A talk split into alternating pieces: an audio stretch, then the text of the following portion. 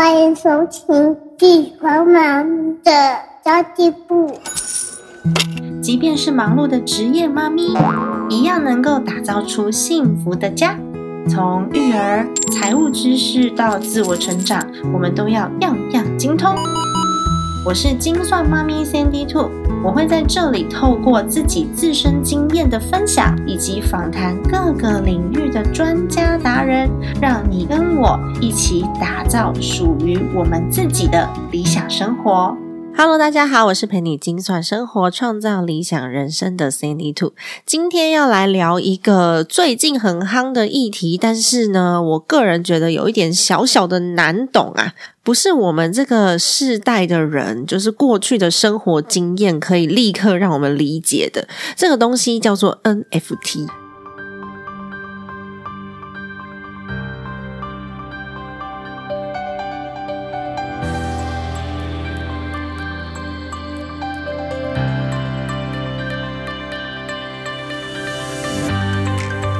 前一阵子啊，因为诗源盐酥鸡的 NFT 爆红嘛，所以新闻就一直不断的在报道 NFT，然后再加上那个黄明志的 NFT 也是一夕之间涨到千万，所以大家都觉得说，哇，天哪，这个新的东西实在是一个我无法理解，但是似乎好像应该 是一个趋势，所以我们应该要试着去了解它，对吧？所以前一阵子呢，其实我们那个 Her Attitude 女性创业家支持协会。我们就办了一场 NFT 就区块链的解密的一个讲座。那种讲座呢，邀请来两个人，我觉得都还蛮厉害的耶。一个是 Our Song 的创办人吴伯昌。那 Our Song 是现在目前台湾发行 NFT 最大的平台，它是有 KKBOX 投资的。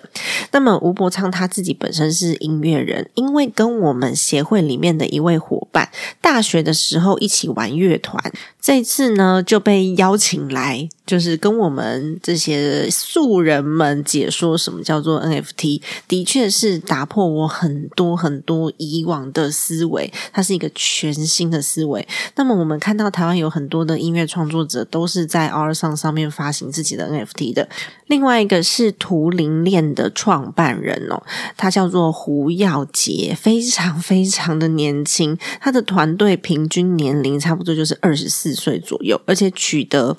国外资金、美国资金创投的支持，然后现在他们的服务已经取得二十多间国内外大学的合作，就是合作他们发一些什么数位的证照啊这些东西，而且有许多的政府单位，不只是台湾，还有其他国家的政府单位，甚至是南加大的法律系，也就是用他们的系统来做数位合约的。是不是 super 厉害的一个年轻人？那我今天就用大白话来告诉大家什么是区块链，跟什么叫做 NFT，然后还有数位合约这些东西。为什么是大白话呢？因为其实我自己呀，上网爬文爬过非常非常多次的，可是我看文字都看不懂诶一直到我听完这两位专家们的举例之后，我终于明白什么叫做 NFT，什么叫做区块链，然后要如何去做应用了。首先呢。我先来大白话的解释一下区块链技术好了。区块链技术呢，它其实就是一个分类账的技术。什么叫分类账的技术呢？假设我们今天哦，我给你一张合约，然后这个合约呢是一一叠纸嘛，对不对？那如果今天我把这张合约拆成一百份或是一千份，我把它切切切切切切的碎碎的，跟拼图一样，然后交到一千个人的手中。那我每次要使用这份合约的时候，我就要从这一千个人手中里面把这份合约拼凑出来。那是不是会比较难被篡改？因为基本上很难，是吧？那么区块链技术就是这样哦。我有一个资料要储存的时候，如果当我要取得这些资料，这些资料只要被每一次的。交易或是每一次的跟动，它都会被分散到所有人的电脑上面，然后都会有一个小点。那当我们要更改资料的时候呢，其实就没有后台可以更改了，因为它的资料被储存，被变成一个一个一个一个小小的点，就像是纳米小点一样，在所有人电脑上面。所以呢，我们就会资料要更新的时候会一起同步更新。那如果说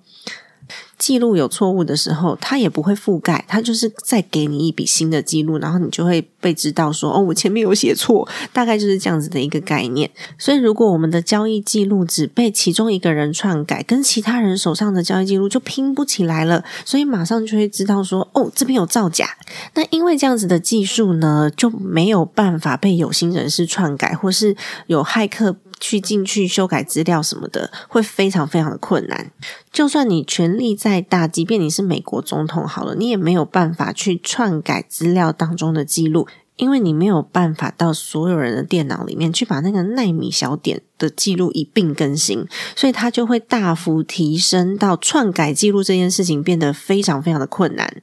那么，这个区块链的技术啊，还有一个现在比较多人会去讨论的，叫做智能合约。为什么呢？因为 NFT 上面就是刚刚讲到，它有在各个不同电脑上面去储存节点的这个特性嘛，所以它其实不好被篡改。然后，我们也可以利用智能合约的自动启动、自动执行的这个技术，例如说，呃，保险公司好了。保险公司跟我这边呢是用智能合约签约的。那假设它是一个意外险，那如果说我把它传送到电脑上面去，那医院也是使用这样子的一个系统。那么只要医院一上传我的就医记录、就诊记录，那么他就直接可以比对到这份合约，然后呢，他就知道说这份合约他应该要支付多少的理赔金给我，就会直接呢打到账户里面来。为什么可以这么做？是因为它的资料是不可篡改的，所以其实真实性非常非常的高。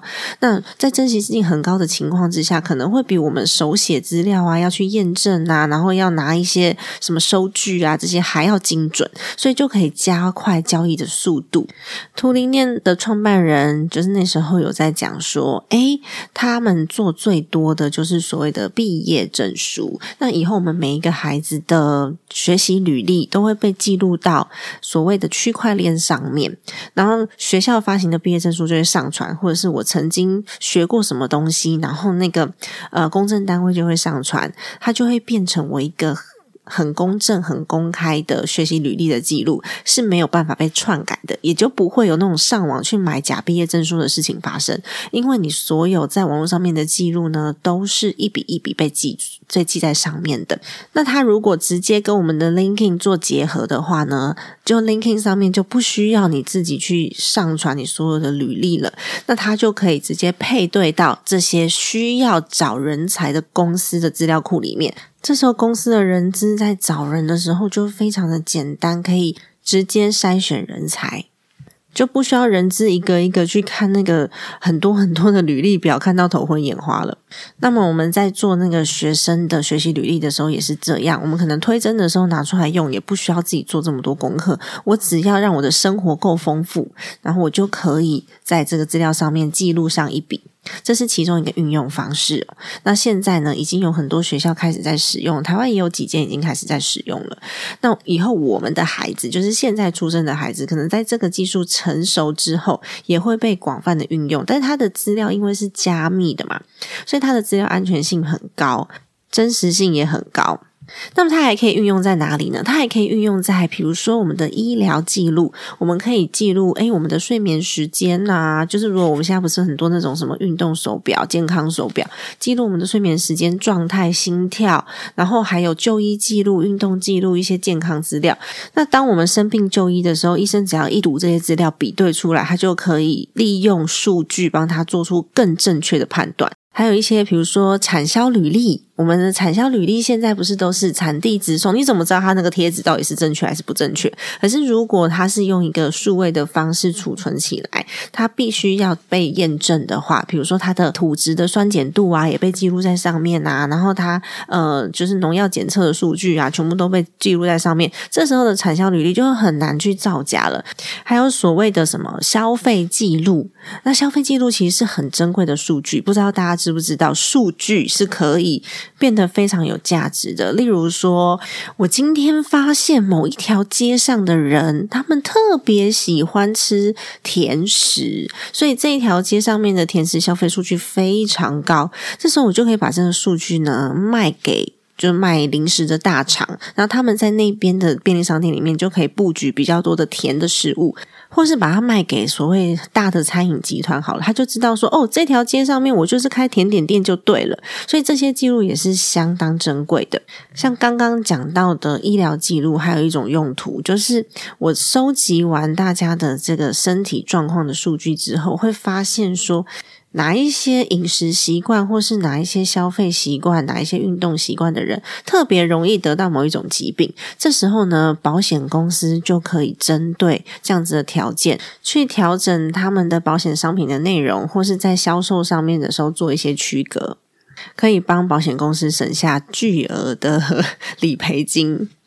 那当然啦，商业当中还可以做非常非常多的运用，例如说我的房子的买卖、车子的买卖，或者是我的智慧财产权的转让、专利，或是品牌著作权这种东西。或许你会说，诶，我们以前的技术也可以做到啊，我们可以收集数据分析啊。可是因为呢，它的速度没有这么快，我们还需要透过比如说问卷啊，或者是透过呃。其他收银机的消费记录啊，然后把它全部都收集来之后，我再来综合的分析，甚至还需要人工的介入，才有办法去大致上分析这些资料。但如果当它自动化的时候，是咻一下，你按个键它就出现的。所以你会不会觉得很担心？我的人生就被人家这样子看透透了？我相信以后啦，如果说真的这个技术非常成熟的时候，应该还是会有一些安全规范跟隐私规范出现的。不过它技术的确是可以做到这样。只是可能需要另立法法规来管啊，或者是一些规则。那现在是因为都是发展初期嘛，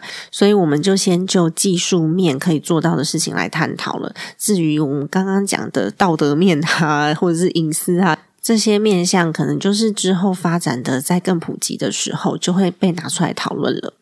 好，那现在呢，开始讲 NFT 了。NFT 是什么呢？NFT 呢，它其实就是利用这样子的一个技术，然后呢，去解决创作者、艺术创作者的数位作品很好被复制的这个问题。因为像以前我要是买了一幅画，然后呢。呃，它是用数位做的，是用嗯电脑画出来的。好了，那它很好被复制嘛，所以我有你也有，它就不值钱啦，因为它可以被无限无限的复制。那 NFT 就是用来解决创作者原生的素材不值钱的问题。像以往我们一首歌很久很久以前，没有到很久以前，十年前好了，我们一首歌曲卖 CD。那 CD 我们要去唱片行买，那一首歌平均大概是四十块。但是因为现在都是数位音乐啊，然后有可能就是九十九块就可以听到饱，或者是六十九块，甚至我们有时候听 YouTube 都是免费的嘛。那创作者本作创作内容这件事情就没有办法获得任何的收入，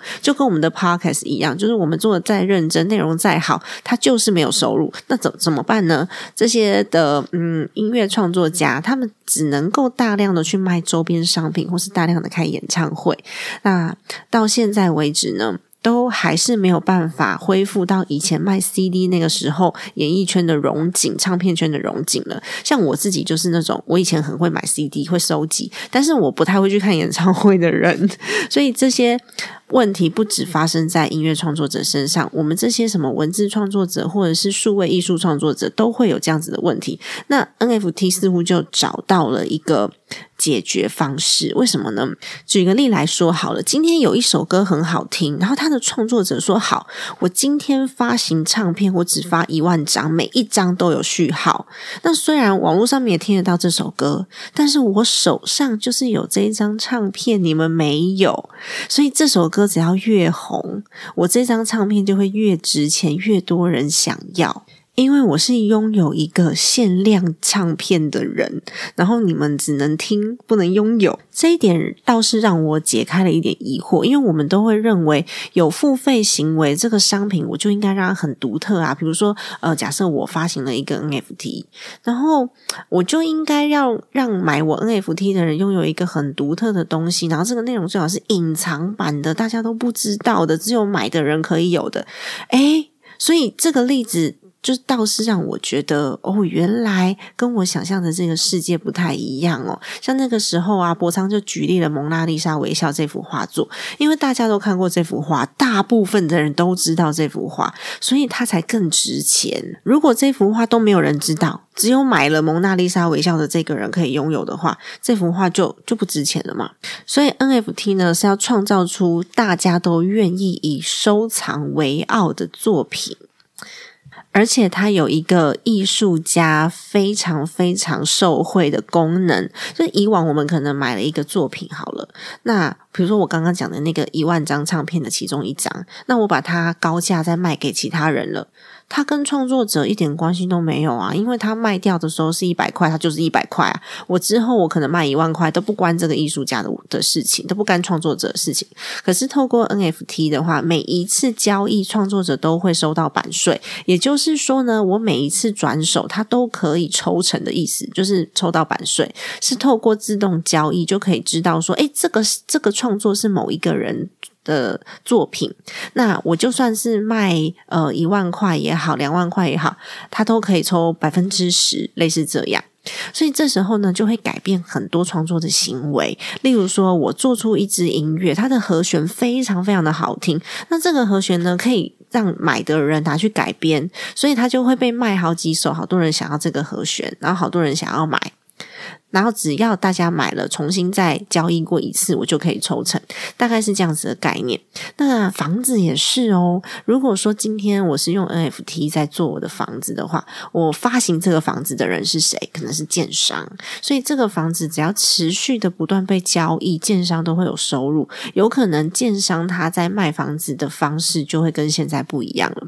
或是我做出一个像大家都很喜欢上网去 download 一些什么合约范本啊，然后什么。什么什么格式啊，这种东西。那假设假设它是有价的，然后我把它放上网络去卖，卖我发行的合约范本，然后大家都买，我都可以抽成。因为这个范本当货下来，你就可以自己去改合约嘛，类似这样啦。我随便乱举例的。因为合约范本这个东西呢，其实网络上面早就有了，所以可能没有这么值钱，除非它是一个特定行业，然后比较专业的合约，有可能就可以用得到。但是呢，因为合约范本这东西没有收藏价值，所以有可能当漏之后被被传到免费的网络上面去，它就失效了。可是像刚刚讲到的这个，比如说哦，房屋的交易啊，或是创作者艺术作品的交易，就是可以利用这样子的一个方式啦。所以，因为这个技术的特性，不一定是要。嗯，艺术创作作品有可能像是一般的服务，例如说咨询服务或是课程服务。这个举例来说好了，假设哦，我发行了一个课程，然后这个课程呢，总共研发的有三个创办人。那这三个研发这个课程的人，在每一次课程被销售出去的时候，他都可以自动去领到他应该领的分红，甚至是我授权给多个平台，就是一起贩售，其实它就是自动会产生，自动会产生收益。就不会像之前我们在做合作的时候，你都是要账务回来以后，我们再来做计算呐，然后你分百分之十，我分百分之五啊，那发票税要抽多少啊？就不会，因为它可以自动化去执行。公司股权也可以这样做，但是现在都是因为法规上面啦，所以还没有这么广泛的在被应用。技术上面可达成，但是因为还没有普及化，再加上呢，目前也没有所谓的法规可以管，所以像。是艺术作品这种东西，当然就是无所谓啊。大家你喜欢，我喜欢，大家喜欢，然后就是就可以做交易嘛。但是像刚刚举例的股权分红这种事情，就必须要立法来做管理了。而且在应用面上面呢，它牵扯的层面跟中间的关系人会比较多，就可能会普及的非常非常的慢，不见得这几年可以看得到。但技术上面是可达成的。那么现在我们看到这些爆红的 NFT，它究竟是怎么来的呢？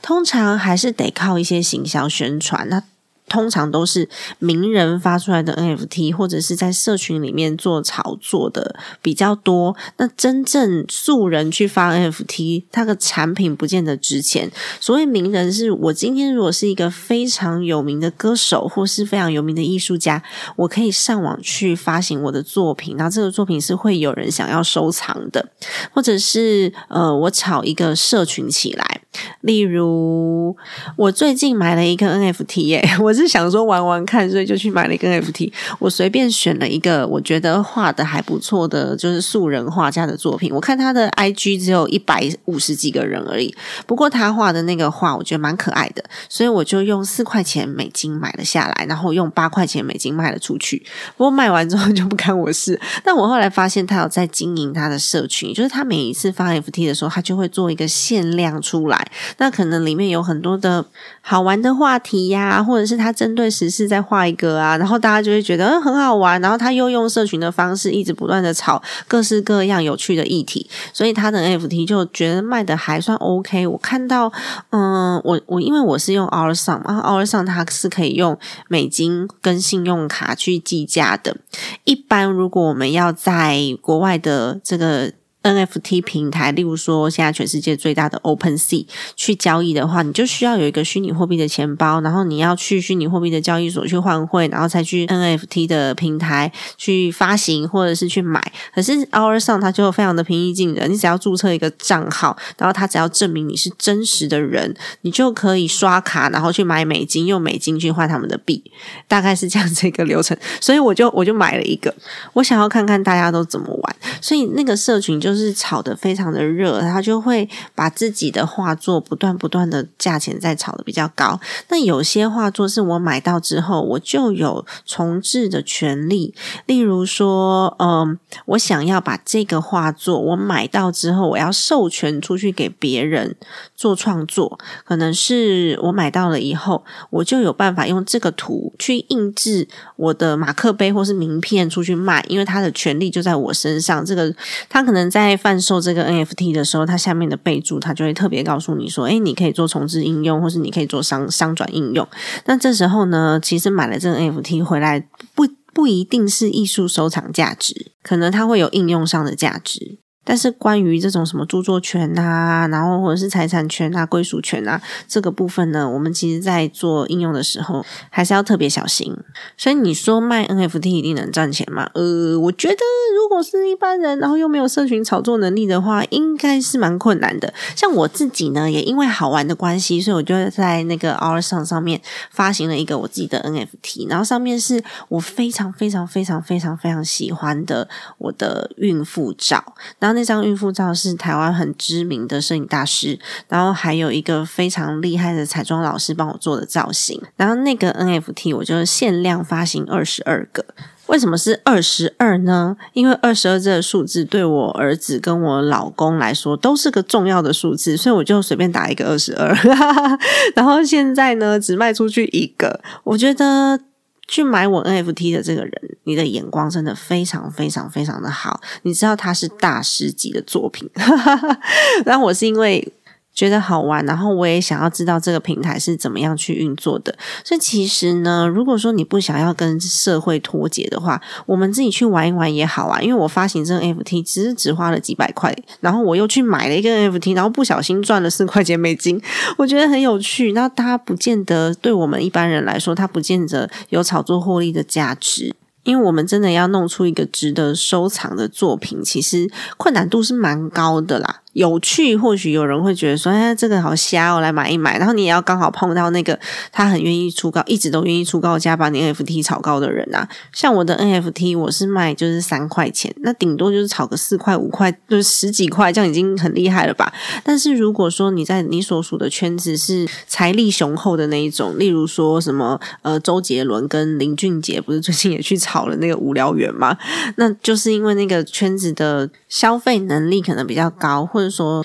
愿意收藏他们喜欢的东西的人的消费能力也比较高，所以他就有办法把一个作品就是一直不断的炒作上去。那你说会不会泡沫化呢？我觉得会啦，因为有时候我们高价买了这个商品，但是你最后会发现，哎，它不见得值钱。那大家玩玩就算了。所以如果说呢，你是为了要赚钱去买那些高价的 NFT 的话呢，最好就是不要买到。你刚好是那最后一根韭菜，好不好？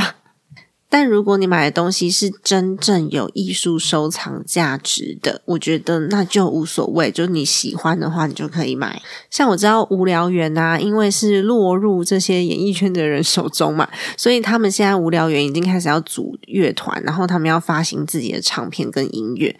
蛮有趣的啦。或许他之后可能就会真的是增值到他会非常的有艺术价值吧。但如果单就一个普通人画的图来说的话，我觉得它很难发展到一直被炒炒炒炒炒上去，到最后就迟早有一天会觉得说，哎，这个这个图长得很奇怪，怎么卖那么贵？然后它好像也没有其他方面的应用的时候呢，它就会不值钱了。所以 NFT 现在呢，我把它定义成就是看起来是一样的东西，但是价值不同。它是数位艺术作品的原生创作者的一个收入的解方，可能的解决方式。什么叫做看起来一样的东西，但是价值不同？就像我刚刚讲的，同样的一首歌，这首歌呢，它是属于我的，那我分享给你们听，所以我是这个歌曲的拥有人啊。更简单的例子好了啦，两张 A4 纸。有一张上面有 Sandy Two 的签名，有一张它就只是 A4 纸，所以它两张的价值不同。